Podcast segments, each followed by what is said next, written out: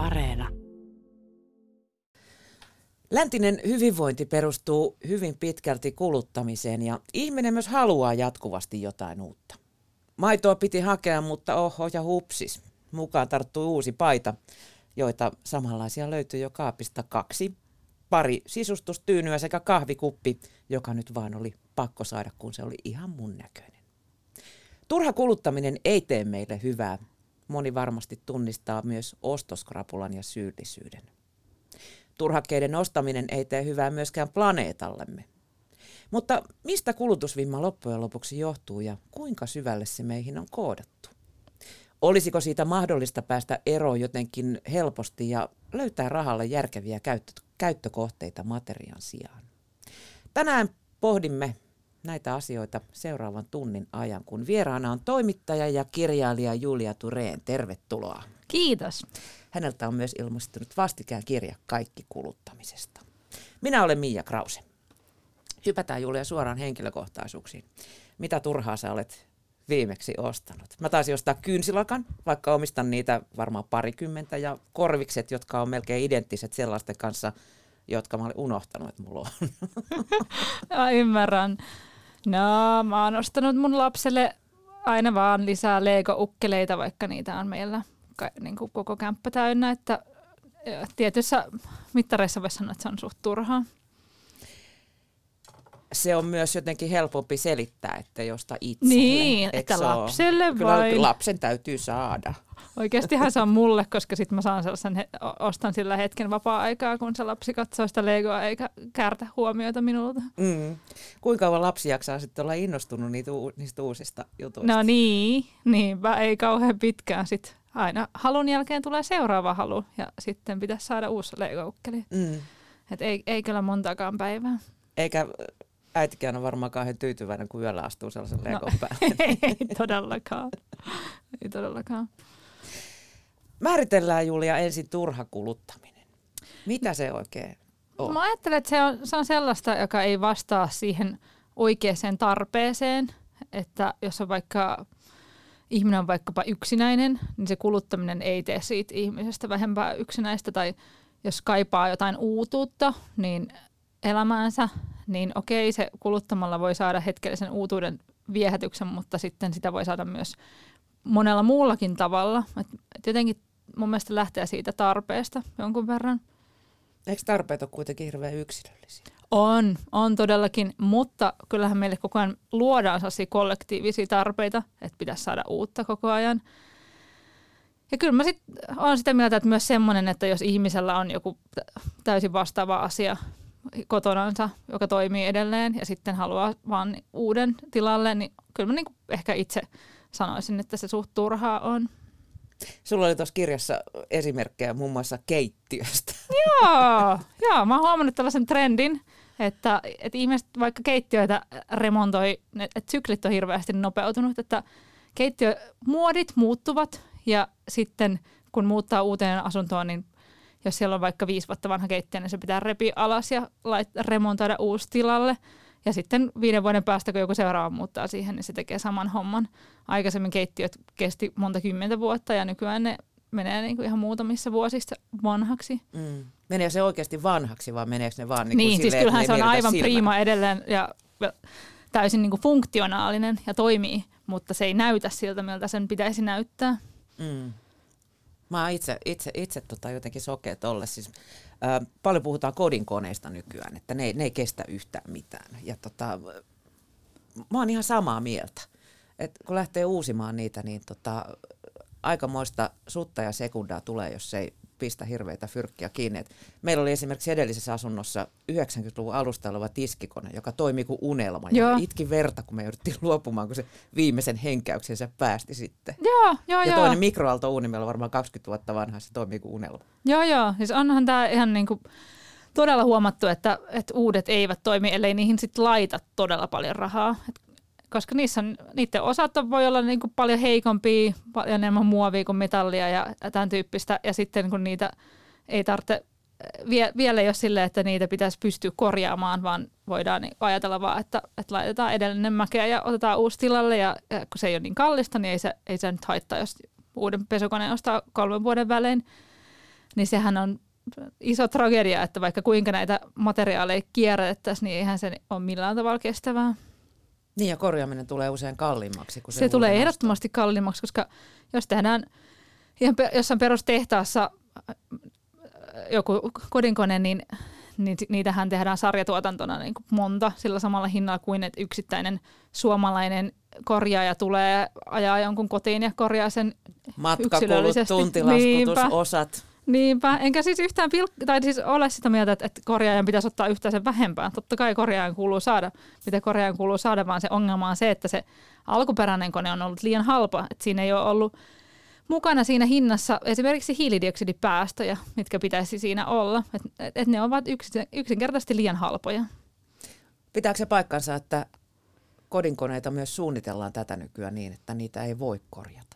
No mä veikkaisin, että... Eli niissä on komponentteja, jotka joo, kestää tietyn ajan. Joo, mutta nyt on tulossa tämä EUn Right to Repair direktiivi, joka tarkoittaa sitä, että pikkuhiljaa alkaa olla niin, että on lain mukaan pakko pystyä korjaamaan ka- kaikki tällaisia e- elektroniikkaa ja se tarkoittaa sitä, että niitä varaosia pitää olla vuosienkin päästä tarjolla, joka voi olla sille valmistajalle tietenkin tappiollista, että ei ole niin kannattavaa pitää niin pystyä korjaamaan vanhoja, vaan – olisi kivampia vaan myydä se uusi, mutta tässä kohdassa mun mielestä on mahtavaa, että EU tulee ja sanoo painavan sanan ja että tällainen ei ole kestävää, että nyt tämän asian pitää muuttua, niin, niin itse uskon just tällaisen sääntelyyn tosi paljon, että, että tehdään sellaiset säännöt, jotka toimii myös kaikilla muillakin yrityksillä, että ei ole vain niin yksi yksittäinen hyvisfirma, joka pyrkii tällaiseen vastuullisuuteen, vaan ihan kaikki joutuu niin, että se, joka toimii surkeasti, ei saa kilpailuetua siitä, että, että hän niin menee sieltä, mistä aita on matalin. Onko tässä sitten pelkona se, että, että valmistajat pelkää, että, että hinnat nousee sen verran korkealle, että kuluttajat ei enää osta entisen tahtiin?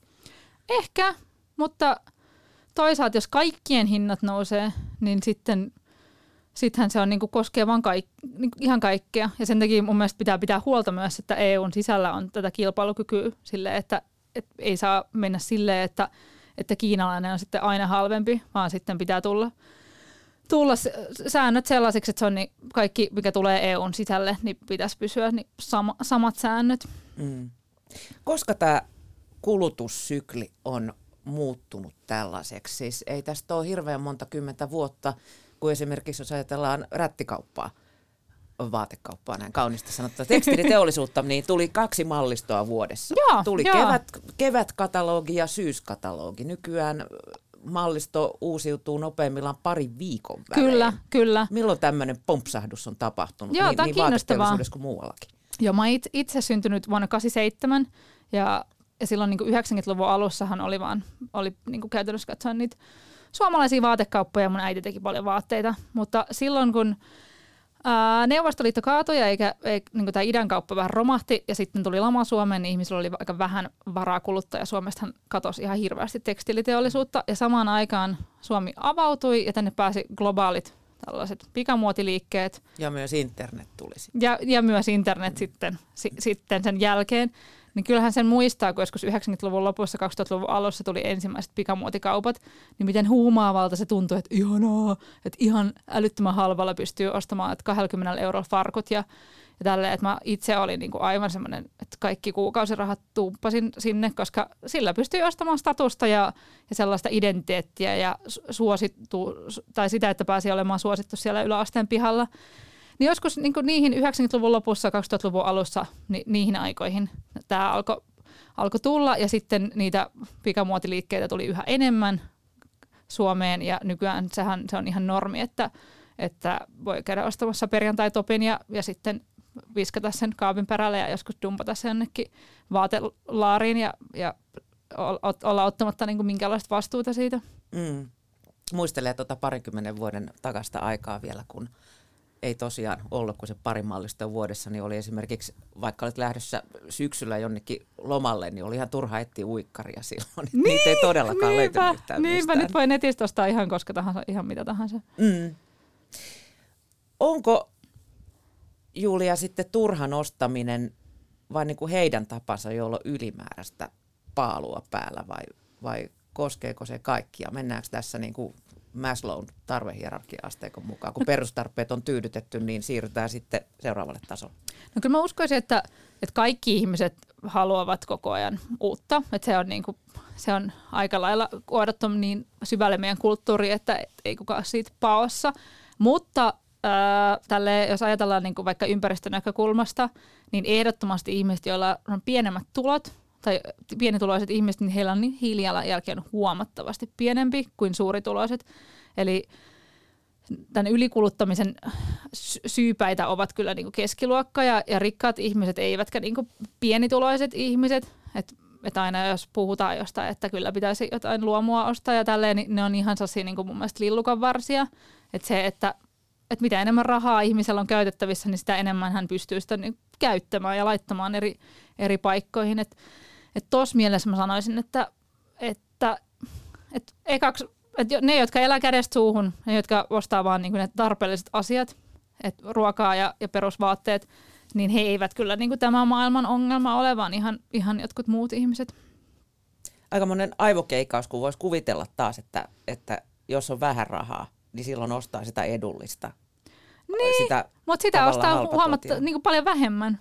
Että ei se, että semmoinen just tämmöinen, niin kuin, että kyllähän varaa ostaa vain laatua, niin sehän on aivan sellaista bullshittia, että eihän niin kuin, en, en mä niinku, jos ihmisellä on tietty määrä rahaa, niin ei se voi odottaa, että, että no odotanpa tästä nyt puoli vuotta ja sitten vasta ostaa sen paidan ja tälleen, vaan sehän on niinku aivan ilmiselvää, että sitten hän ostaa, ostaa sen halva ja, ja käyttää sitten sitä. Mm. Ja sitten taas, jos ajatellaan, että sitä rahaa on, niin sitten myös helpommin ehkä heitetään Niinpä, kamaa pois ja kor- korvataan se uudelleen. Kyllä. Millaiset paineet Julia turhalle kuluttamiselle ympäristö luo? Jos ajatellaan vaikka puhuit niistä yläasteajoista, niin teinejä, mulla on niitä muutamakin kappale, ja ne kantaa kotiin kaikenlaista turhaa ryönää, kun ne on ollut kavereiden kanssa kaupungilla.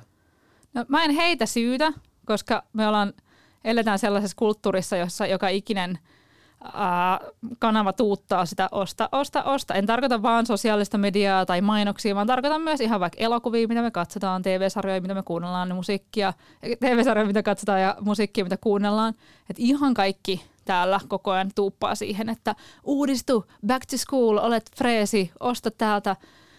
Niin jos kaikki... Et voi mennä kouluun ilman uutta laukkua. Niin, et voi. Pitää olla uusi reppu ja uusi penaali ja, ja uusi Uudet lippis. vaatteet. Että sit sä oot niinku ikään kuin uudesti syntynyt.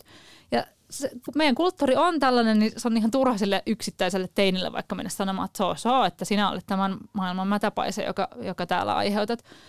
Mutta siis tämä luontohan on se, tai siis ympäristö, ilmastokriisi ja tämä biodiversiteettikriisi on se, mikä sai mut kiinnostumaan tästä aiheesta, koska muutenhan se olisi niinku periaatteessa ihan se ja sama, että mihin ihmiset, että jos niinku resursseja olisi yllin kyllin, jos niin kuin kobolttia voitaisiin aivan niin kuin määrättömästi kaivaa jostain kalliosta tai, tai puuvillaa voitaisiin viljellä ilman, että tarvitsisi miettiä mitään vesiasioita niin kuin ikinä, niin mikä siinä? Sitten vaan niin kuin kuluta itse hengiltä, mutta se ongelma on siinä, että, täällä että, että niin kuin, tämä ylikulutus on niin kuin räjähtänyt aivan käsiin ja meillä on aika vähän aikaa tässä saada tämä valtava valtamerilaiva muuttumaan niin mä niin näen, että, että sellaista muutosta on tapahtunut jo ja suomalaiset hirveästi puhuu sellaisesta vastuullisuudesta ja ihmiset haluavat identifioitua vastuullisiksi kuluttajiksi, mutta mun mielestä muutoksen pitää tapahtua vain nopeammin, että ei voida enää, enää niin ihannoida sellaista, että koko ajan uutta, että sen pitää siihen pitää niin mennä, että, että aletaan olla se, että wow to wow, että, että,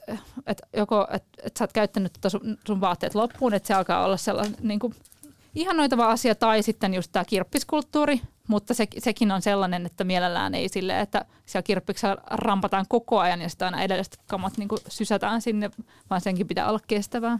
Mm. Noiden teinien parissa aikamoinen on myös tämä sosiaalisen hyväksynnän merkitys. Kyllä. Ollaan kerta jos toinenkin tapeltu 150 lenkkareista. Joo, joo. Ja siis, siis mun mielestä on ite, ihan... Itse katsoa, että, että niin kuin mitä noissa on. Et, eikö noin niin kuin 70 lenkkarit on ihan samanlaista, ei niitä voi käyttää. Niin, no, nimenomaan, mutta on, niin kuin, puhun, on puhunut tuon Mikko Kurenlahden kanssa, joka on uskontotieteilijä tällaisista kuluttajaheimoista ja siitä, miten ihmiset, ihmisten on niin kuin, todella perustavanlaatuinen tarve kuulua johonkin tiettyyn heimoon. Ja sitten jos sä ostat ne tietyt lenkkarit, sä kuulut siihen tiettyyn heimoon. Ja onko mikään hirveämpää yksittäiselle, varsinkaan teini-ikäiselle? Kyllä niin kuin minä olen ihan yhtä lailla messissä tässä näin, vaikka jo 30 ihminen, että pitää pystyä kuulumaan siihen heimoon. Mulle se taas tulee siitä, että mun lapsella pitää olla vähän niin kuin tietyn näköiset vaatteet. Että mä en halua, että mulla tulee semmoinen hiekkalaatikolla semmoinen olo, että jahas, että mä oon tällainen niin kuin jotenkin tosi omituinen hippi vanhempi, että, että mun pitää saada niin kuin jotenkin tuntea olevansa osa sitä. Joo, on kuule pistetty paalua tiketin hallareihin. Aika. Kyllä. Tähän pikkasen itseäni on auttanut se, että mulla on sellainen olo, että mä niinku, alan nähdä tämän koko niinku rakennelman läpi, että mä, alan niinku, mä tunnistan, että miten naurettavaa se on. Ja, ja mulla alkaa olla niin, niin kova itseluottamus sen suhteen, että mä oon ihan silleen, että ihan sama, mitkä raasut mun lapsilla on päällä, että niin kauan kun ne lämmittää, niin I don't care. Et välillä totta kai se on ollut kiva ja totta kai en ole siitä täysin irti, mutta en mä ajattele enää, tai ajattelen silleen, että jos joku tuntematon ihminen ajatteleekin musta silleen, että voi tuota rassukkaa, kun se ei ole ymmärtänyt, että, että mikä olisi niinku trendikästä pukea lapselle, niin sitten mä ajattelin, että no se on sitten hänen oma asiansa.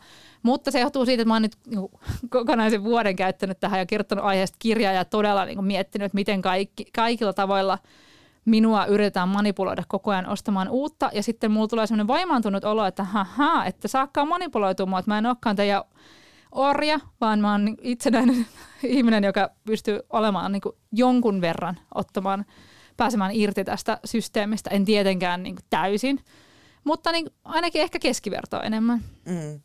Mä muistan, oli, oli lukuisia keinoja selittää itselleen, minkä takia se kakara tarvii ne joo. Tiket, tiketin haalarit. Totta niin kuin, kai. Joo, no siis ihan paras oli se tietysti, että mun teineillä silloin kun oli pieni, tai edelleen, niin niillä on vain vuoden ikäero, eli se on niin kuin näppärä kertaa seuraavalle. Kyllä. Ja sitten, että tällä on hyvä jälleenmyyntiarvo. Kyllä, kyllä, kyllä, totta kai. Ihmisen aivot on aika monimutkaisen kabine siinä, miten, miten itselleen niin kuin perustelee nämä asiat. Joo, joo, ehdottomasti, ehdottomasti.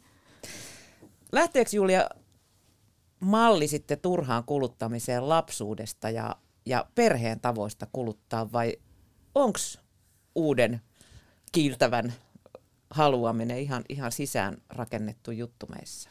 Sanoisin, että molempia. Että totta kai ihan hirveästi perhetausta merkitsee ja, ja esimerkiksi se, että minkä, minkälaisen niin luokkaan kuuluu, sosiaaliluokkaan, että onko onko sillä duunerperheestä vai onko niin jostain tyylin akateemisesti koulutettujen ihmisten perheestä, että, että millainen niin maku on syntynyt et eihän, makuhan on täysin sosiaalinen konstruktio, että, että tietyssä luokassa, että, että, että tykätäänkö enemmän Lundiasta vai jostain niin Tokmanilta ostetusta tai tälleen, että, että sehän on, on tosi sille ihmiset haluaa ajatella itsestä, että mä oon persoonallinen sisustaja tai persoonallinen pukeutuja, mutta hirveästi se tulee vaan niin kuin siitä ympäristöstä. Kaikilla on ne samat niin. romut sitten, kun ne on kauhean persoonallisia. Kyllä, niin kyllä. Kaik- esimerkiksi nämä teinit ja lenkkarit nimenomaan. Kyllä, ja kaikki, jotka ovat, seuraavat vaikka Instagramista sitä vain keskiluokkajutut, Instagram-tiliä, niin, niin siellähän pääsee nauramaan näille lokkivalaisimille ja stringhyllyille, ja, stringhyllyille mitä nyt joka ikisestä persoonallisesti sisustetusta kodista löytyy. Minun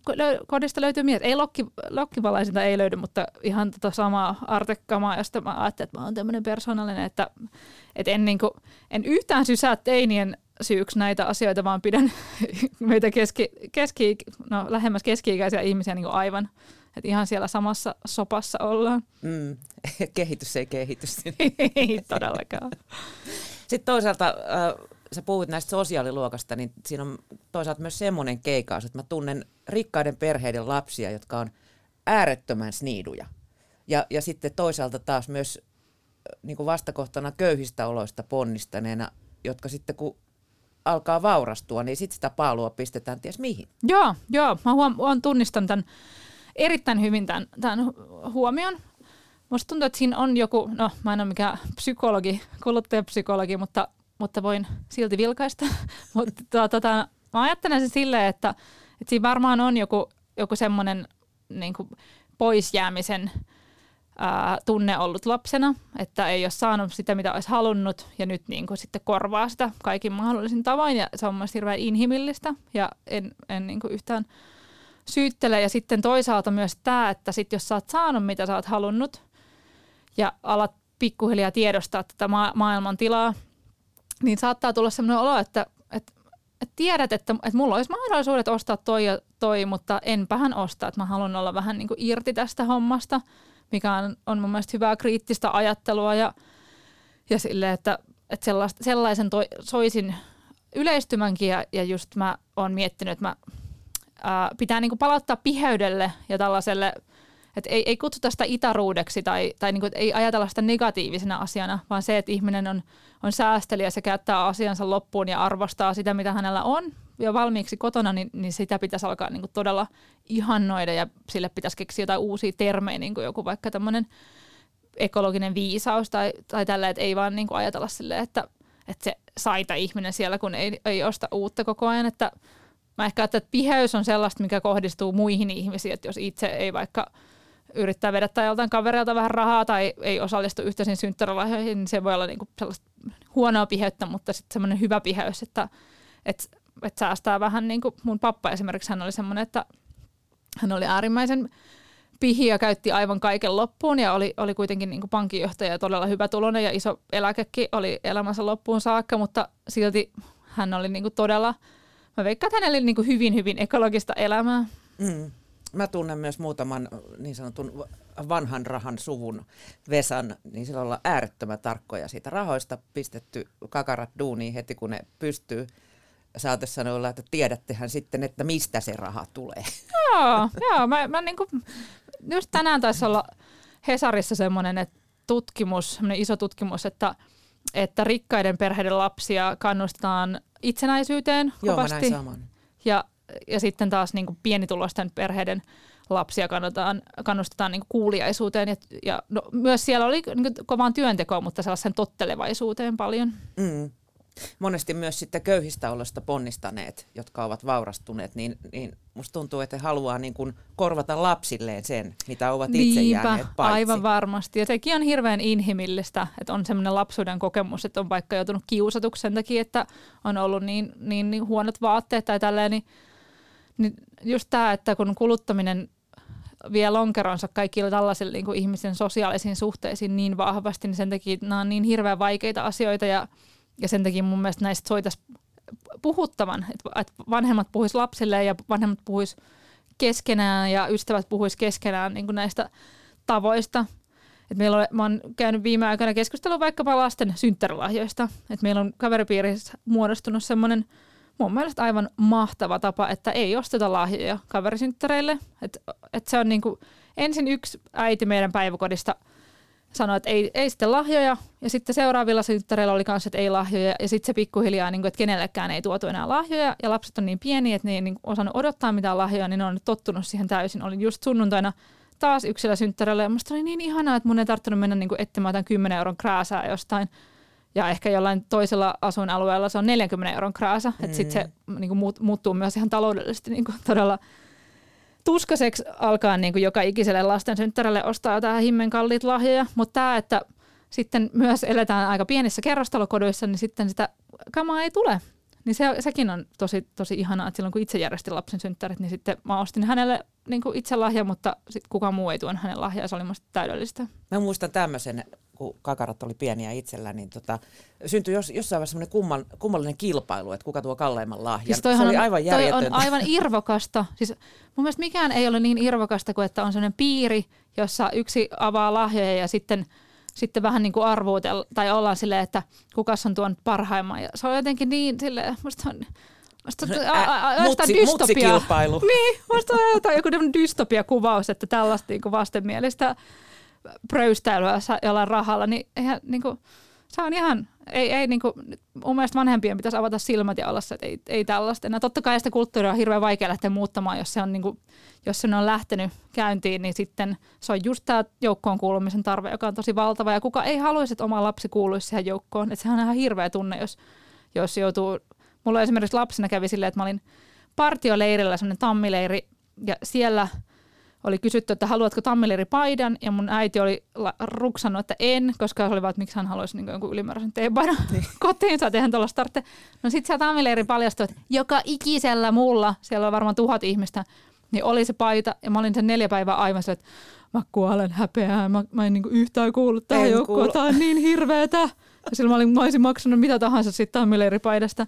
Niin siis ihan älytöntä. Ei, ei varmasti kukaan muu edes ajatellut, että, että miksi tuolle ole sitä Tommi Leiri-paitaa, mutta mä itse vaan Sä olit itse siellä kuin punainen lippu Kyllä, keskellä. kyllä. Että et mä olin vaan, että me ollaan tällaisia köyhiä, jotka eivät edes yhtä teepaitaa voi hankkia. Sille, että, että ton tyyppinen, niin kuin, että todella karvas tunnehan se on. Mm. Toinen aivan järjetön liittyen myös lasten synttäreihin oli, oli tämmöinen, että kuka järjestää hienoimmat synttärit. Tämä Aivan oli muotia jossain vaiheessa. Oli kuule pelleä ja poniratsastusta ja ties mitä, Uh, ihan hoploppia hirveet, ja ihan muuta. hirveet.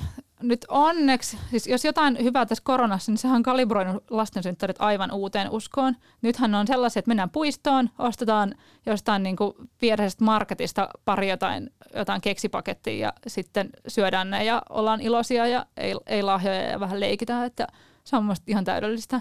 Että sitten ei ole niin kuin mi- missään nimessä mitään niin kuin sellaista suurta elämyskarnevaalia, että ne elämyskarnevaalit voi sitten niin kuin mennä vaikka perheen kesken kesälomalla jonnekin, että että tuommoinen niinku rahalla pröystäily itse jotenkin, no ehkä... mu- Se on semmoinen kyttävä kilpailu niin. jotenkin. ja mulla on niinku siinä mielessä helppo, että mulla on sitä rahaa, että mulla ei ole sellaista tunnetta, että mä en voisi järjestää, vaan mulla on niinku valinta, että en missään tapauksessa.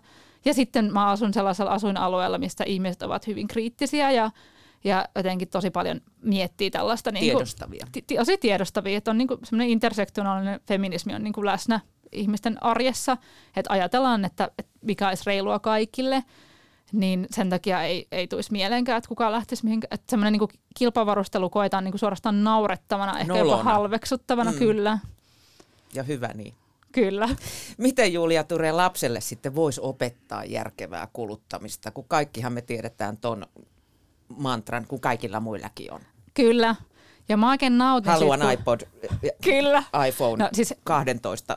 nyt mun pitää niinku yrittää olla, pitää kieli keskellä suuta, koska mun lapset ovat tosiaan vasta viisi ja kaksi. Eli mm. eihän nämä taistelut ole vielä yhtään mitään, että ne tulee olemaan aivan eri, eri luokkaa sitten, kun ne ovat vanhempia. Kyllä, voin Et- kertoa.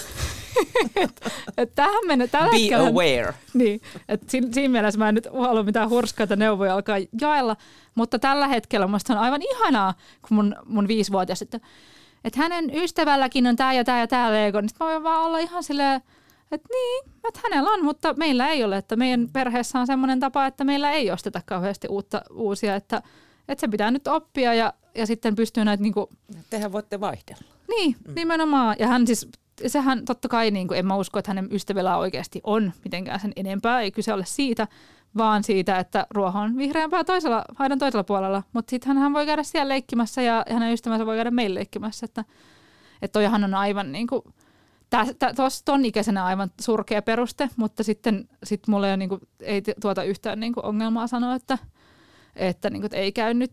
Mm. Mutta siis aja, niin kuin uskon, että rahan arvon opettaminen tulee olemaan tosi vaikeaa, koska ihmisethän on, on niin kuin hirveän impulsiivisia, tai se impulsiivisuus vaihtelee tosi paljon persoonan mukaan, että min, millainen tyyppi on. Et itse olen ollut aivan ihan sillä lapsesta saakka, mä oon ollut just se mulkvisti, joka on aina niin kuin säästänyt sen oman karkkipussinsa ja sitten siskot on syönyt karkkinsa ja sitten mä oon myhäillyt, että mulla onkin vielä jäljellä. Sadisti. Niin, no semmoinen sadisti. En arvosta sellaista vierestä ihmistä. Nykyään, nykyään mä onneksi osaan syödä pullani välittömästi, enkä säästele sitä. Mutta silleen, että, että mun persoonani nyt on aika tämmöinen säästäväinen, niin helppo se on mulle huudella. Että mulla ei ole, ole niin ostoimpulseja, mulla ei ole koskaan oikein ihan kauheasti tullut. Paitsi tietenkin silloin, kun on pitänyt päästä johonkin joukkoon. Mutta et, et odotan kiinnostuksella näitä keskusteluja ja mä oon ajatellut, että et ehkä asiat niinku kes, että jos vaan niinku tarpeeksi pitkään keskustelee ja sitten myös, jos niin lapsella on semmoinen, että mut mä en pääse tähän joukkoon, jos mä en saa näitä, niin voi olla, että sit mä hellyn ja on silleen, että no sit sä saat nää. Että, tai sitten niin kuin mun unelmissani mä tunnen mun lasten kavereiden vanhemmat ja voidaan keskustella yhdessä jostain niin kuin linjauksista. Tämä on että, hyvä. Tämä, tämä kannattaa pitää mielessä myöhemminkin. Mä kysyin nimittäin sitten mun teinini ystävä, ystävättärien vanhemmilta, että onko, tämä kaikki skidellä iPhone 12? Ei. Yes! No just näin, just näin. hän, Eli ei hän vedättää. välttämättä sen halusi. Niin, Ja niin. tota, ymmärrän, hän on, hänellä on pari, paljon seuraajia Instassa ja, No niin, ja näin, totta kai. mutta hän joutuu itse maksamaan siitä yhden neljäs, yhden kolmasosan. Hei, ihan nerokasta. No mutta just tämmöisiä systeemeitä. Sittenhän se oppii rahan arvon siinä samalla se oppii, että oliko tämä niinku sen arvosta, että mä säästin tästä ja tästä ja tosta. Et koska ostaminenhan on myös aina vaihtokauppa. pienimmillään vaihtokauppa sen sun suhteen, että mihin mä käytän mun aikani, niin sitten toihan on ihan älyttömän tärkeää oppia. Että mun mielestä toi kuulostaa ihan siltä, että aion kopioida välittömästi sitten, kun lapsi alkaa jotain ymmärtää rahasta. Mm. Teki kesätöitä ja maksoi itse siitä osan. Ehkä se pysyy paremmassa tallessakin, eikä lentele sinne tänne tonne ja nimenomaan, just näin. Tänään vieraana on kirjailija ja toimittaja Julia Tureen, jolta on ilmestynyt kirja Kaikki kuluttamisesta. Toivottavasti tämän ohjelman aikana meistä tulee hieman parempia kuluttajia. Julia, millaisia kuluttajatyyppejä meistä löytyy? Sitra on näitä tyyppejä profiloinut. Joo, nämä oli mun mielestä tosi kiinnostavia. Nämä ei ole niin mitenkään äh, veteen, tai nämä, nämä on siis vähän tällaisia veteen piirrettyjä viivoja, että, mutta löytyi, löytyi niin tällaisia eri, erilaisia siinä mielessä, että, että joillekin se motiivi voi olla niin täysin vaikkapa uutuus, että pitää saada uusinta teknologiaa ja, ja uusinta, ö, uusimmat systeemit ja voi olla niin kuin nautinto. Sitten toiselle se, se niin kuin ne arvot, mistä se kuluttaminen ponnistaa, niin voi olla vaikkapa tämmöinen ekologisuus. Sitten on, on tietenkin tämä, tämä tyyppi, että elää kädestä suuhun ja on niin kuin ikään kuin tahtomattaan tai, tai erityisesti asiaa miettimättään, niin elää niin kuin planetaarisesti, eli, eli sille, että planeetta kestää sen ihmisen, yksittäisen ihmisen elämisen. Ja sitten sitten on tällaista niin kuin, että vähän niin kuin uteliasta kuluttajaa, joka on kuitenkin tiedostava, joka miettii, että, että, niin kuin, että kun ostaa, niin, niin harkitsee ja miettii, että mikä olisi sellaista, mikä olisi suht vastuullisesti tuotettu ja, ja on kiinnostunut siitä, että vaikka tuotteen alkuperästä ja, ja tämän tyyppistä. Että, että on tosi, tosi, niitä oli taisi olla kuusi siinä kirjassa, mä en muista niitä kaikkien nimiä, mutta, tota, mutta y- yhteistä näillä kaikilla oli se, että suomalaista – kuluttajaa kiinnostaa hirveästi käytännöllisyys ja helppous, minkä ymmärrän, että, se on niin kuin tosi iso motiivi siinä, että, että, käytän, että ihmiset ostavat asioita ratkaistakseen jonkun niin käytännön ongelman usein. Ja, se, ja itse tietenkin on ihan niin kuin samanlainen, että, että, että usein, ja siis jos niin kuin on käytännön ongelma voi olla vaikka se, että tulee talvia on kylmä ja pitää ostaa takki, mm. niin, niin näinhän se niin kuin tapahtuu. Mä, kun mä luin näitä eri kuluttajatyyppejä läpi, niin mä, mä en ole osannut identifioitua mihinkään, mutta siellä oli jonkinnäköinen hybridi. Joo, joo. No oli enemmänkin tuollaisia niin suunnattu yrityksille, että jos yritykset haluavat saada kuluttajaa vastuullisempaan suuntaan, niin mihin kannattaa vedota. Pointtina se, että ei välttämättä lainkaan kannata ihan hirveästi puhua, että tämä on ekologinen ja tämä on vastuullinen, vai voi sanoa, että tämä on käytännöllinen ja tämä on järkevä sinulle ja tämä kestää pitkään – että ihmisiä, että et minun kaltaisia tyyppejä, joita niin vaikka joku ekologisuus motivoi paljon, niin ei todellakaan ole mitenkään suurin osa kansasta, vaan niin muut, moni ihminen ajattelee ihan niin muita asioita tehdessään ostoksia. Mua kiinnostaa noin vihreät valinnat, niin kuin ekologinen kuluttaja. Ö, ostetaanko siinä hyvää omaa tuntoa? No aivan varmasti ostetaan, totta kai. Tota, et on, onko niinku sitten viherpesu vaikea erottaa siitä? Joo, se on hirveän kiinnostava ää, näkökulma toi viherpesu. Sä, mä välillä mietin sitä, että, että laitaanko mä niinku viherpesun leimoja liiankin herkästi, että, että joku yritys yrittää vähän sen jotain ja sitten heti että toi on viherpesua. No mä itse ajattelen, että viherpesu on siinä, että jos sen yrityksen sellaisessa niin ydinbisneksessä ollaan, niin kuin, jos se ydinbisnes on vaikka pikamuoti, hmm. niin sitten vaikka minkälaiset että sieltä tulee niin kuin joka vuosi yhden prosentin liikevaihto tulee jostain niin kuin conscious-mallistossa. Että nyt ollaan Mikä on tehty... näyttävästi toki esillä Kyllä, totta sitten. kai se kuul... saadaan kuulostamaan siitä, että käytännössä kaikki täällä on niin kuin jostain luomupuuvillasta tehty, niin kyllä mä sitten sanoisin, että se on viherpesua. Mutta sitten toisaalta mä oon tosi tyytyväinen, että yritykset on lähtenyt tähän mukaan, että niin ne tajuu, että vastuullisuus kiinnostaa. Ja sitten meillä on tällaisia todella hyviä kansalaisjärjestöjä, kuten vaikka Finwatch ja Eetti ry, jotka todella – tarkkaan syynäävät näitä. Ja nykyään media mielestäni aika ihanasti kirjoittaakin aina näistä, että mikä on, että niin kuin vaikka nyt Finwatchilla oli vaikka tämä päästökompensaatioraportti, että milloin, milloin tällaiset, niin kuin, että kun ostat jonkun tuotteen, niin milloin se kompensaatio on vähän niin kuin viherpesu ja milloin se on niin aidosti hyvää kompensaatiota, niin tämän tyyppisiä on alkanut tulla yhä enemmän, että, että sitä tietoa on koko ajan onneksi enemmän ja enemmän saatavilla – mutta lähtökohtaisesti hommahan on niin, että, niin kuin, että aina on paras olla ostamatta ollenkaan ja käyttää se edelleen loppuun. Ja vasta sitten, kun on oikea tarve, niin sitten ostaa. Enkä siis, mä haluaisin sanoa, että aina mietin tuotteiden alkuperää ja olen todella tällainen tiedostava kuluttaja, mutta that's crap. Läpinäkyvä tuotantoketju aasta. Ei, sit silloin kun ihminen on kiire ja pitää äkkiä saada, niin mm. verkkokaupasta vaan mitä tahansa moskaa ja sitten jos siihen on leimattu joku vastuullisuusbrändi leima päällä, niin mä voin niinku tuntea, taputtaa itseäni olkapäähän ja olla se, että hyvä minä, mutta oikeastihan niinku, tässä asiassa mä uskon ihan hirveästi enemmän sääntelyyn ja siihen, että, että nythän on puuha, puhutaan sekä Suomeen että sitten ihan EU-tasolla sellaista yritysvastuulakia, että se tuotantoketju pitäisi oikeasti olla avoin ja siitä tulisi sanktiota, jos siellä olisi vaikkapa jotain niin orjatyövoimat laskettavaa tällaista, että ihmiset eivät pysty elämään niillä palkoilla, niin mun mielestä kummallista on se, että tällaista tähän mennessä ei ole ollut. Että mä jotenkin kuvittelisin, että meillä että jossain sivistysvaltiossa sille, että tänne ei saisi tuoda mitään lapsityövoima tai jollain niin kuin ihan minimipalkalla, tai siis liian, tai ei edes minimipalkkaa, vaan niin kuin, että se palkka on sellainen, että sille ei pysty elämään, niin eihän kukaan, kukaan oikeasti... ei töitä sille. Niin, mm. nimenomaan, niin eihän, eihän meistä kukaan oikeasti halua ostaa sellaisia tuotteita,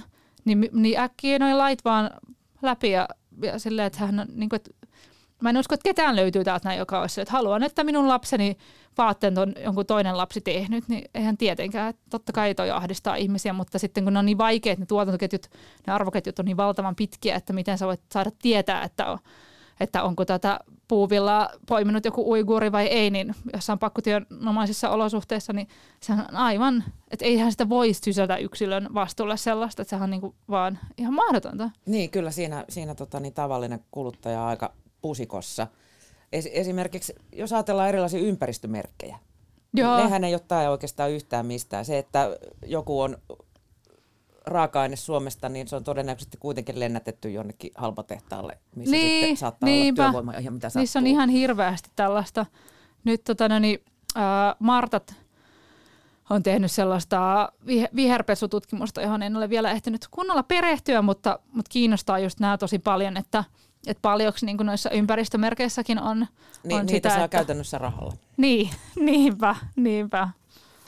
Toinen, toinen ongelma on siis, nythän pyritään kauheasti siirtymään ö, esimerkiksi yhteiskäyttöisiin sähköautoihin. Joo. En tiedä, ootko, ootko lukenut tästä Ranskassa olevasta kaatopaikasta, minne niitä kipataan nyt sitten huolella, kun Apua. Aku, akut ovat loppuneet, eikä niitä ilmeisesti kannata korjata. Niinpä, just tämä, että sitten niin kuin, että sen takia mä en yhtään lähde sellaiseen, että kyllä teknologia ratkaisee tämänkin ilmastonmuutoksen, kun ei ratkaise. Että jos se sitten tulee tämä niinku rebound-ongelma, että, että jos ajamisesta tulee halvempaa sähköakkujen myötä, kun bensan hinta ei enää niin vaikuta siihen, että paljonko pystyy ajamaan, niin sitten ajetaan vähän hirveästi enemmän. No, mutta silloin sähköhinta nousee. Jostainhan se käppi niin, on saatava. Niin, niinpä, niinpä. Et, e, siis se pointti on se, että tämän meidän kulutuksemme ei voi enää kasvaa. Sä oot myös Instassa kysynyt ihmisiltä, millaisia kuluttamiseen liittyviä kirjoittamattomia sääntöjä heillä Joo! on olemassa. Joo. Kerro millaisia vastauksia. No nämähän on ihan superkiinnostavia. Ensinnäkin mä oon huomannut, että kuluttaminen on hyvin sukupuolittunutta. Että naisille on erilaiset standardit kuin miehille, mitä tulee vaikkapa ulkonäköön liittyen. Naisten oletetaan vaihtamaan vaatteita joka päivä. Ja pitää olla, jos on parit juhlat putkeen, niin pitää olla aina eri, eri vaatteet. Jos ihminen esiintyy ammatikseen, kuten itse, niin, niin pitäisi olla niin kuin aina, pitäisi mennä vähintäänkin jonnekin vaatelainaamoon ja aina joku uuden malliston vaate hankkia sinne. Miehet saavat käyttää sitä samaa pukua ja se on täysin ok. Ja Obama ja Steve Jobs, niin me tunnemme heidän munivormupukeutumiset. Sitten on kaikkea tällaista niin kuin hassua, että pitää olla niin kuin miehillä ja naisilla vaikka eri suihkusaippua mitä sekin, niin kuin, onko miesten ja naisten ihot jotenkin erilaisia? Ja eri deodorantit, totta kai. Tämän Haluatko tyyppisiä. tuoksua Akselle? Nimenomaan, että sä et ole niin kuin todellinen nainen, jossa, jossa käytät niin kuin miehen tuollaista hajustetta. Sitten tota, ää, no sit kaikki nämä parasta ennen jutut. Mähän on itse sellainen, että mä luotan mun hajuaistiin. Sitten sit, jos, kyllä mä niin sen maistan tai haistan, jos se tuote on vanhentunut, muuten niin mun mielestä Kyllä, ihmisten... kaksi viikkoa vanha jogurtti toimii ihan hyvin. No niin toimii. Kyllähän se nyt Herran Jumala ihminen maistaa. Ei se niinku tarvitse mitään päivämäärää siinä. tai että et jotenkin ku, ajatus siitä, että joku alelapputettu ruoka olisi jotenkin huonompaa. No itsellänihän se on vaan semmoinen No, ihana... jengi piilottelee niitä sinne kassahinnalla. Niinpä. Mut Mä ajattelen se vaan silleen, niin kuin, että ensinnäkin jes säästä rahaa, koska rakastan säästää rahaa, mutta myös se, että, että ja mä niin kuin yleensä aina yritän ottaa kaupasta niitä vähän nuhjaanutuneempia asioita. Joo, eten, etenkin juustot ja, ja lihat kannattaa ottaa sieltä vanhimmasta päästä. Niinpä, nimenomaan. Mutta siis on, on niinku tosi paljon tällaista, niinku, ja sitten just näitä puhtausjuttuja, että, että lapselle voi ostaa, mä oon ostanut tosi paljon vaikka sukkia ja alushousuja kirppikseltä, mutta aikuiselle ei voi Ei. hankkia, että, että kirpparialushousut ovat jotenkin saastaiset. Että on hirveästi tällaista, että Oletko ikinä nähnyt aikuisten pikkareita Aa, missä kirppiksellä? Totta kai. Joo, Okei. joo, kyllähän niitä on siellä. En ole ostanut, koska on niin, niin, niin nämä normit on niin takaraivossa, että ei voi, ei voi ostaa. Itse on jonkun verran harrastanut nuorempana roskisdyykkausta, niin ruokaa hankkinut si- sitä kautta. Ja se vaatii vaan sen, että twistaa aivonsa uude, uuteen mindsettiin silleen, että, että ajattelee, että, no, että, on, että ei tämä ruoka ei ole muuttunut jätteeksi, vaikka sen olinpaikka ei ole hylly, vaan tämä roskis, jos se on siis pakkauksessa Mm. edelleen. En ole kauheasti, se on niin vaivalloista ja olen laiska ihminen, että olisi kiva, jos olisin jaksanut enemmänkin tehdä sitä, mutta, mutta silleen, että, että, ei, että just tämä, että mikä on puhtaan, puhtaan ja saasteinen asian ero, oli kyse sitten vaatteesta, elektroniikasta. Just tämä vaikka, että meillä on sellainen niin ajatus, että auton voi ostaa käytettynä, mutta puhelinta ei oikein vieläkään. Mm. Mutta ihan yhtä lailla puhelu on sa- samanlaista käyttökamaa kuin autokin. Että et jos se on niin tehdas huollettu, niin kyllähän sen sitten, ja itse toivon, että tämäkin normi muuttuu. It, itse en aio luultavasti enää koskaan ostaa uutta puhelinta, vaan aion, niin kuin, että monet, mahdollisimman monet, varsinkin elektroniikat, niin aion kyllä ostaa jatkuvasti, tai jatkossa käytettyinä. Mm. Kuinka tehokas keino sun mielestä, Julia, on ihmisten syyllistäminen tällä ilmastokatastrofilla? No, Uutisten mukaan, kun on alkanut tulla sellainen vastailmiö, että moni alkaa olla kyl- kyllästynyt ilmastopaasaamiseen. joo, joo. Tämä on, Se tää- yksilön syyllistäminen. Tämä on mun mielestä tosi iso ongelma. Mä itse asiassa kirjoitin just kolumni Ylelle tästä aiheesta, että mun mielestä äh, Marita Laukkanen twiittasi tästä asiasta hyvin, että tutkimusten mukaan se, että syyllistetään ja puututaan ihmisen yksittäisiin tekoihin ja yksittäisiin luopumisiin, niin sehän saa ihmiset takajaloilleen. Ja sitten niille tulee sellainen olo, että kun vaikka hallitus haluaisi tehdä jonkun ilmastotoimen, jonkun oikeasti sellaisen, joka oikeasti vaikuttaisi siihen, että millaiset päästöt Suomessa on, niin sitten sitä vastustetaan.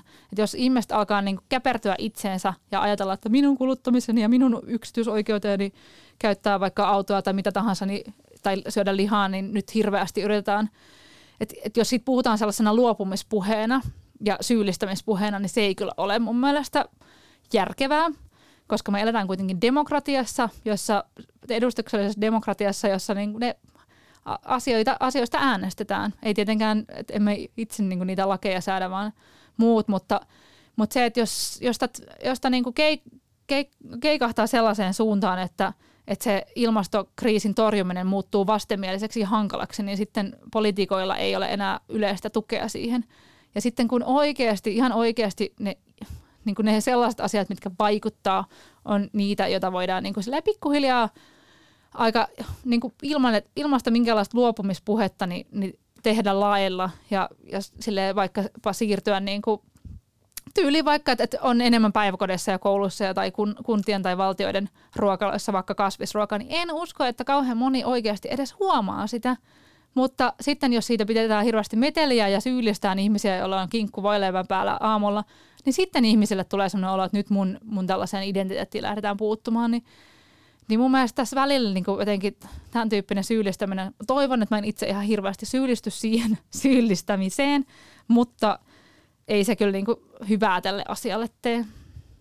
Pysytään ilmastoasioissa vielä hetki. EUhan on pyrkinyt puuttumaan yritysten tuottamiin ulkoisvaikutuksiin päästökaupalla, jossa siis yritykset ostaa ja myy yksinkertaistettuna Joo. päästöoikeuksia toisille. Mutta millaisia ongelmia tässä sitten? No yksi ongelma on se, että, että tällä hetkellä ilmeisesti vain 22 prosenttia EUn päästöistä on sen päästökaupan sisällä, että esimerkiksi liikkuminen ei ole ollenkaan, mikä on tosi ongelmallista, että miksi niin kuin vaikka tietyt, miksi energiantuottajat on siellä, mutta sitten taas, taas joku autojen tuottajat ei ja tämän tyyppisesti, että siihen pitäisi saada niin kuin kaikki mukaan. Ja ongelma on tähän mennessä ollut myös se, että se päästöoikeudet ovat olleet aivan liian niin kuin matalia. Silloin kun mä ensimmäisen kerran kiinnostuin päästöoikeuksista, ehkä joskus vuonna 2016, niin mun mielestä se päästöoikeuden hinta oli niin kuin yksi, tonni maksoi kahdeksan euroa, joka oli niin kuin aivan vitsi. Nyt se on tänä vuonna ensimmäistä kertaa noussut 50 euroon, joka alkaa olla jo niin kuin jotain, että alkaa tulla niin kuin yrityksille motiivia, että hei, että meillä on vähän liikaa päästöjä, kun tämä alkaa olla aika kallista, että meidän pitäisikin keksiä jotain muita tapoja tuottaa tätä, niin, te- tehdä näitä vaikka energia-asioita täällä. Mutta sitten vaikkapa, no ehkä ei, ei puhuta liikaa turpeesta, mutta sitten kuitenkin käy tätä, että sitten kun se päästöoikeus nousee liian kovaksi, niin sitten otetaankin sille pari askelta taaksepäin ja aletaan sitten kompensoida sitä jollain muulla tavalla, että, että nämä, on, niin, nämä on tosi tosi hankalia. Että mä itse tykkään siitä vaikkapa ajatuksesta siitä hiiliverosta, että, että kaikki hiilidioksidipäästöt niin laitettaisiin verolle ja sitten niin kuin kaikesta joutuisi maksamaan, mutta toisaalta ehkä vähän niin kuin tätä päästökauppaa pidetään vähän tällaisena ikään kuin dynaamisempana ja sellaisena, että, että nämä helpoimmin poistettavat päästöt katoavat ensimmäisenä. Kuka ei päästökaupalla tienaa? Mihin ne fyrkat menee? Tämä on hyvä kysymys. Mun mielestä niin niitä vaan, ei, mikä, mä en ole koskaan ajatellut sitä, että, että mitä niillä niin kuin, Kyllähän se mitä niillä follow the money joka tapauksessa. Totta, totta. Mihinköhän ne tuupataan? Tää, mun pitääkin niin kuin, tähän perehtyä, koska mä oon vaan niin kuin, aina miettinyt sitä, että, että miten niitä maksetaan. Siinä hiili, hiilitullossa oli semmoinen ajatus, että – että ne ö, rahat, ja siis hiilitullajahan on, on jonkun verran käytössä maailmalla, niin niissä ne rahat menee sellaisiin innovaatioihin, että saadaan kehitettyä vähäpäästöisempiä asioita, että voisiko päästökaupassakin olla sitten tällaista. Ja sitten puhuttu myös hiiliosingosta, mitä maksettaisiin sitten vaikka pienituloisimmille ihmisille – siitä, että jos vaikka ajaminen kallistuu kauheasti, niin sittenhän se on hirveän epätasa-arvoista, että, että rikkaat voi ajella edelleen miten huvittaa, mutta sitten köyhät eivät pääsisi kodistaan liikkeelle, niin sehän olisi, olisi tragedia, että, että sehän, sen takiahan nämä ilmastoasiat on selkeästi politiikkaa, eikä mitenkään kuin ihmiset sanoo usein, että on vaan tällaisia erossa politiikasta ja on tällaisia järjen asioita, mutta kyllähän ne selkeästi politiikkaa on, koska siinä määritellään tosi paljon yksittäisten ihmisten ja, ja erilaisten ihmisryhmien oikeuksia ja sitä, että mitä, mitä heille jää niin kuin varaa tehdä. Palataan EU-tasolta yksilötasolle. Vieraana tänään siis toimittaja kirjailija Julia Tureen. Mitä Julia sitten pitäisi tehdä, jos niin kuin omatunto vähän tässä kolkuttelee sen turhan ryönän keskellä, kamavuori kaatuu niskaan ja haluaisi kuluttaa järkevämmin ja harkitummin, kuten aikuiset ja kypsät ihmiset? Hmm. Ai että, mä, mä, mä jotenkin ajattelen, että, että just sille kysyy itseltään todella monta kertaa miksi, että miksi minä haluan tämän asian, että, että, että aina niin kuin se, että ja usein niin kuin monta kertaa siitä asiasta miksi, miksi, koska haluan uutuutta, miksi haluan uutuutta, koska minulla on tylsää, voisiko sille asialle tehdä jotain muuta, että aina niin kuin tiedostaa yhä, yhä syvemmin, että, että mistä ne omat tarpeet, tarpeet kumpuavat. Et, et jos, jos se kysy, kysymykseen on selkeä vastaus, että niin tarvitsen uuden takin, koska vanhan vetoketju meni rikki ja sitä ei voi korjata, niin sittenhän se on aivan päivän selvää, mutta sitten jos on sellainen, että haluan piristää itseäni, minulla on 15 huulipunaa kotona, mutta nyt pitää ostaa uusi tai, tai no okei, ei ota noin niin sukupuolistereotyyppistä lähestymistapaa, mutta mutta yhtä lailla siis miehet kuluttavat aivan yhtä, yhtä tällaisiin niin heräteostosmaisiin asioihin kuin naisetkin. Se on jotenkin hyväksyttävämpää. Mä se tiedän, on aina hyväksyttävämpää. Sehän se ongelma on. Miehet aina tarvitsevat ja naiset äh, tälle rohmuavat tai, tai sortuvat ostoksiin ja, ja no, tytöt kinuavat ja, ja pojat tarvitsevat. Että kyllähän se niin kuin, tässä mm. on ihan tutkitustikin niin kuin hirveän se, niin kuin, taas kerran naisten – naisten niskoille langetetaan paljon enemmän tällaista huonoa omatuntoa kuin miesten. Mä tein jossain vaiheessa itselleni kolmen päivän säännön.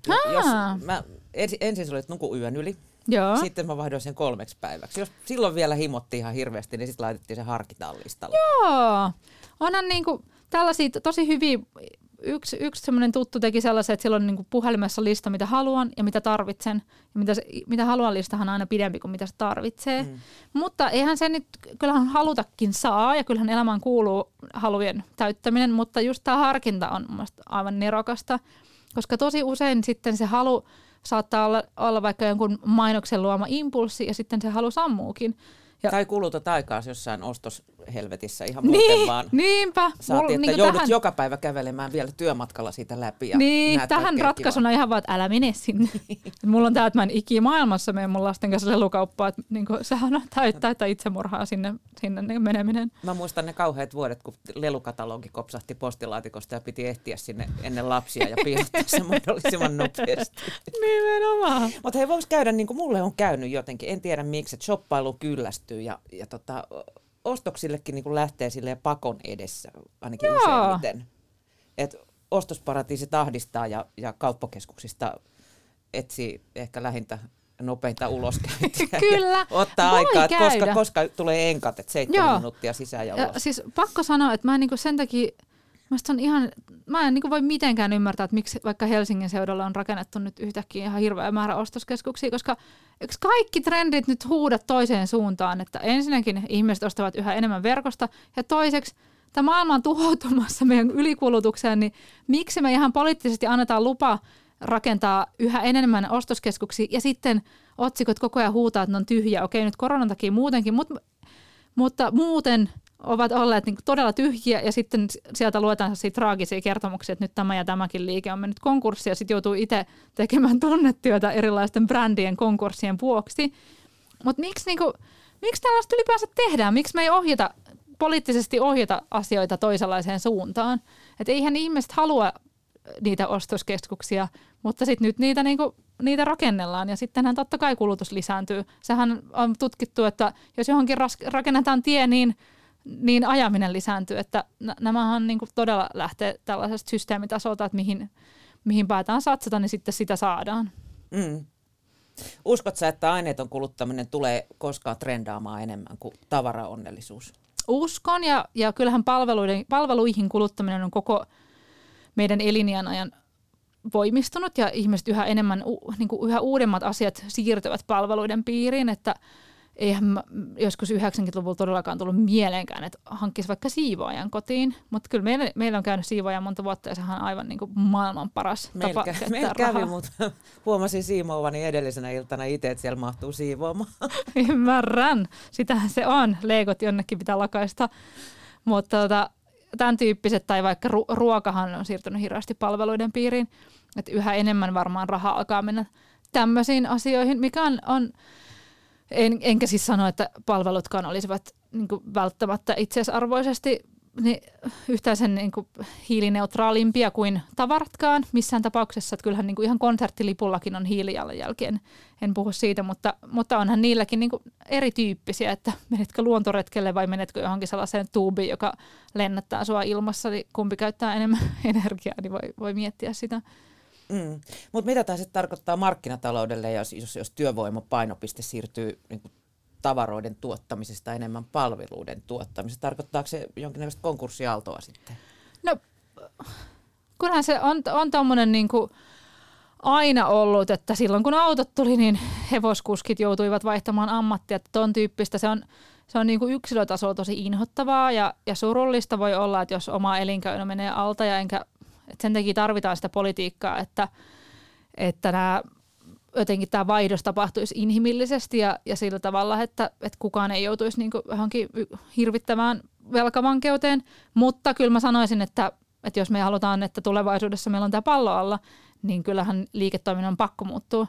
Ja se, mikä niin kuin, millaisia palveluita itse kaipaisin paljon enemmän, olisi se, että, että just näitä korjauspalveluita, että et vaatteet korjattaisiin ja elektroniikka korjattaisiin ja, ja sitten jakamispalveluita. Mä en, en itse ajattele, että kirjaston pitäisi jakaa meille ilmaiseksi niin kuin kaiken maailman porakoneet sun muut, mm. muut kanotit, vaan ne voidaan ihan liiketoimintaa pyörittää ja, ja vuokrata jostain, että on joku taho, joka, joka niitä vuokraa ja sitten siitä syntyy työpaikkoja ja maksaa veroja, että, että kyllähän se on niin kuin pakostakin tulee ammatit jonkun verran muuttumaan, että, että mistä kaikesta ihmiset tulevaisuudessa niin kuin palkkansa saa ja veronsa maksaa. Millaisia toiveita ihmisillä olisi kuluttamisen suhteen tulevaisuudessa? Mä uskoisin, että tällä hetkellä meillä on ihan hirveä määrä ihmisiä, jotka kärsii siitä ylimääräisestä tavarasta, siitä liiasta tavarasta ja se on, se on semmoinen niin kuin monelle ihan oikeasti semmoinen suuri ahdistuksen aihe. Ja nythän meillä on, nyt kun jossain vaiheessa suuret ikäpolvet vaikka muuttavat pienempiin asuntoihin ja heidän asuntojaan pitää alkaa siivota. Mä esimerkiksi just viime kesänä mun ä, mamma ja papan valtava asunto tyhjennettiin, niin siinähän, siinä, siellä oli ihan hirveät määrät kamaa. Et sitä kamaa niin on tällä hetkellä niin aivan valtavasti. Mä tiedän monta viisikymppistä, jotka tekee jo kuolinsiivousta. Niin, varmaan traumatisoituneet, traumatisoituneet omien vanhempiensa talojen siivoamisista. Ymmärrän tämän täysin, koska sehän on henkisesti ja fyysisesti myöskin niin hirveän raskas prosessi se siitä kamasta eroon pääseminen. Ja ihmiset myös kokevat hirveätä vastuuta siitä kamasta. Ja sehän on ihan kauheata, että, että joudut vuokraamaan tämän varastoja sille sen kamalle. Sehän on ihan absurdi, että, että sitä on niin, niin paljon ja sitten siitä ei osata luopua. Veikkaan, että ihmisten tavarasuhde tuossa mielessä tulee muuttumaan, että ajatus siitä, että mitä pitää omistaa ja mitä voi vuokrata. Kyllähän mä, niin kuin, mä voisin vuokrata kaikki mun lasten vaatteet ihan mm. niin kuin, tosi mieluusti. Kaikki varsinkin jotkut välikausi- ja talvivaatteet, joita en sitten tarvitse enää seuraavana talvena, niin musta olisi ihanaa vuokrata ne vaikka silleen, että ne olisi niinku tullut seura- edelliset tyypit mulla ja sitten sit mä laittaisin ne taas seuraavaksi kiertoon. Ja sitten siinäkin olisi liiketoimintaa välissä, että, että maksettaisiin veroa siinä ja että luotaisiin työpaikkoja, että ei pelkästään tällaista, että mä veikkaan, että asia, jota pitää jossain vaiheessa tulla niin kuin miettimään, että nyt tällä hetkellä kaikki käytettynä myymistä on niin nolla-alvilla, minkä ymmärrän ja mikä kannustaa tietenkin tähän käytetyn myymiseen, mikä on hieno juttu, mutta en tiedä, tuleeko sitä joskus muuttumaan, että nämä, nämä verotusasiatkin on sellaisia, mitkä on hirveän kiinnostavia, että mi, mihin suuntaan ne ovat menossa. Meillä on minuutti aikaa. Kerro tähän loppuun kolme asiaa, mitä mietitään ennen ostopäätöstä. No niin, no, yksi hyvä on se, että miettii, tuoko tämä mulle onnea vieläpä kolmen vuoden päästä, jos on vaikka joku vaate, niin, niin aionko käyttää tätä oikeasti pitkään. No toinen on tämä, että tarvitsenko sitä ihan oikeasti. Onko mulla kotona joku samanlainen tai voisinko mä lainata tämän joltain kaverilta, jos käyttötarve on tosi vähäinen. Ja kolmas on ehkä se, että onko tämä mun ajan arvoinen. Et, et onks, jos ajattelee itselleen jonkun tuntipalkan, niin onko sitä sen arvoinen, että mä oon on niin pahtanut duunissa tätä varten näin paljon. Julia Tiren, kiitos kun pääsit vieraaksi ja hyvää syksyä. Kiitos.